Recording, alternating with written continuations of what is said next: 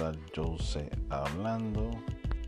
Este podcast va a estar hablando de que ser millonario es aburrido. Eh, como que ser millonario es aburrido. Um, para mí sí. Porque cuando lo tienes todo en la vida y puedes tener más no hay límite. Puedes seguir produciendo y produciendo hasta, hasta que te canse. Pero antes de llegar a la meta, pasará muchos años sin dormir. A veces dormir 8 horas es perder tiempo. Para mí 4 horas es suficiente, 5 horas.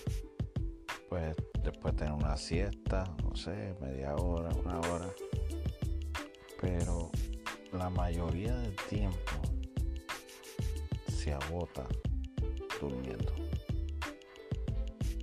Las mejores obras, las mejores canciones, todo se hace de madrugada, de 1 a 4 o 5 de la mañana, por el silencio, por la vibra, por la comunicación con lo espiritual.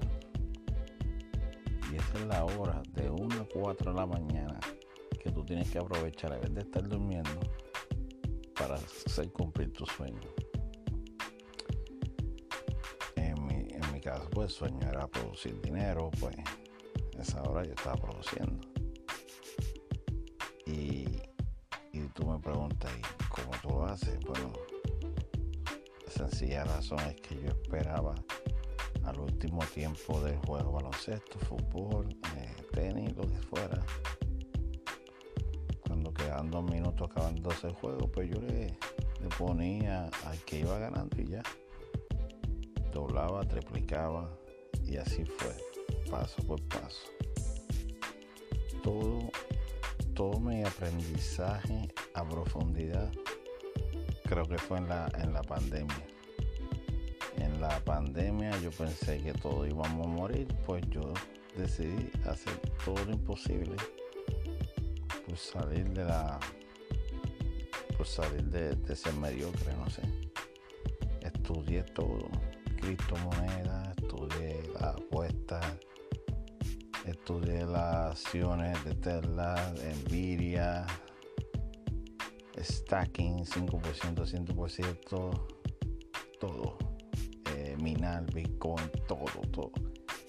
Yo me pasé todo ese año esos seis meses estudiando cada, cada inversión, cada centavo, todo. Hasta que me logré ser pues genio en criptomonedas, genio en la apuesta, genio en todo. Pero a veces el dinero aburre.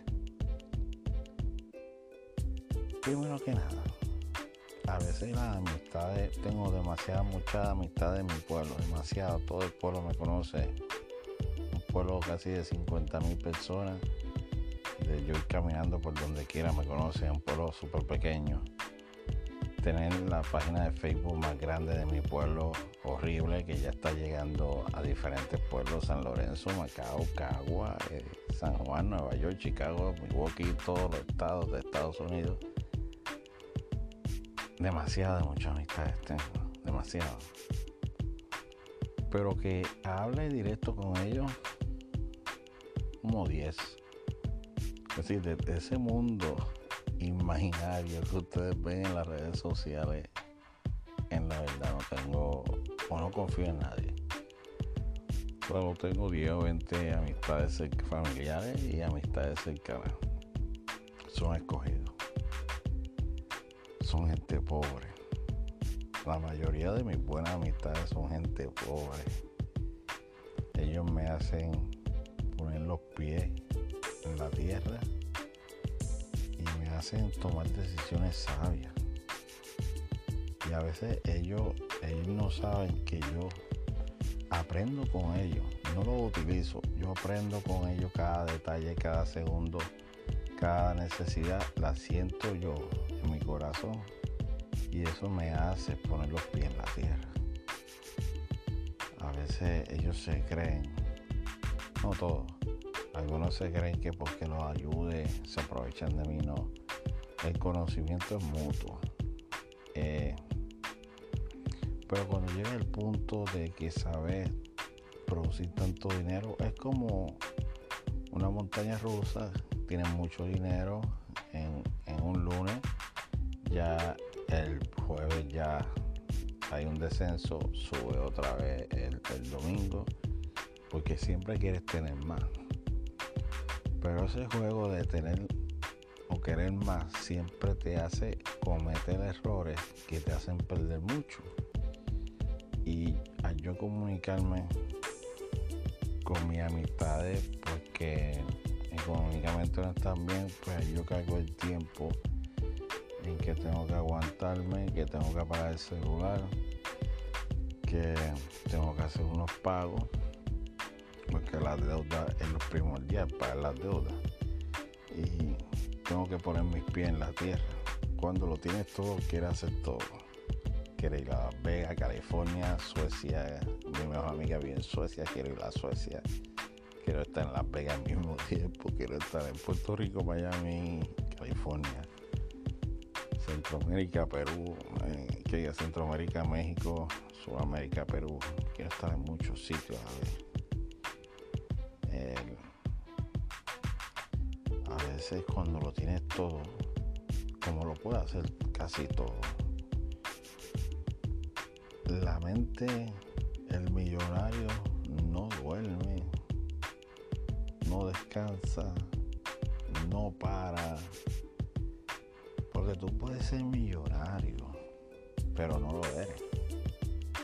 Porque tu mamá puede estar pasando necesidades, tu sobrina, que es lo más que tú quieres, tu hija, tu hijo cuando vienes a ver son tanta gente que tú tienes que ayudar que vas a ser pobre. Por eso que dice que el millonario persona que no presta dinero, que no gasta nada. Porque si te pones a ayudar a todo el mundo que tú conoces, te quedas un centavo. Entonces tú dices, ah, todo lo que yo me jodí para llegar acá y mira, ahora lo tengo que repartir. Pero si no lo hace, en el fondo del corazón no vas a ser feliz. Yo, yo llegué al nivel que cuando ya estaba produciendo una cantidad exagerada de dinero, no me gustó. No me gustó porque en mi corazón no era feliz. Quería ayudar a, mi, a todos mis familiares. Yo creo que la cuenta de PayPal mía de enviar dinero, ellos tienen que estar pensando, ¿dónde este tipo anda para aquí, para allá? Y, cuando llegas a ser millonario necesitas tres contables. O sea, yo, yo traté de llevar mis finanzas, yo no pude, y soy contable, no pude. Es demasiado movimiento, transacciones que tú no estás apuntando. Gracias a Dios que te mandan estado de cuenta y qué sé yo, pero cuando dice que es esto que yo hice. yo me imagino que esa gente millonaria tienen que decir, bueno, podemos generar tantos dinero, pero no, a lo mejor no, no puedes generar tanto porque después vas a pagar demasiado impuesto. Es como un control que tiene que haber. yo me detuve y no quise hacer más. No me agradó. imagínate si para aquel tiempo hubiese sido así, hubiese seguido, hubiese tenido tres telas, una mansión, hubiese tenido un yate. Pero a todo eso, el mantenimiento después que le tengo que dar todas esas cosas, que es un juego. Yo estoy, yo estoy pensando en invertir todo mi dinero solamente en terreno. Terreno porque me gustaría cultivar. Creo que la escasez de alimentos va a existir y el agua pronto y también pienso que el terreno lo puedes, lo puedes regalar entre la gente, que en tus conocidos, lo puedes vender. Pero carros, barcos, los yates, cuando vienes a ver, se te fue todo. No disfrutaste nada, están ahí cogiendo moho. So, ser millonario a veces es muy complicado. Hasta aquí mi podcast, mi desahogo. Lo hago todos los domingos. Gracias a toda la gente que me escucha. Yo sé, amor y yo sé, hablando de las torres de Navidad.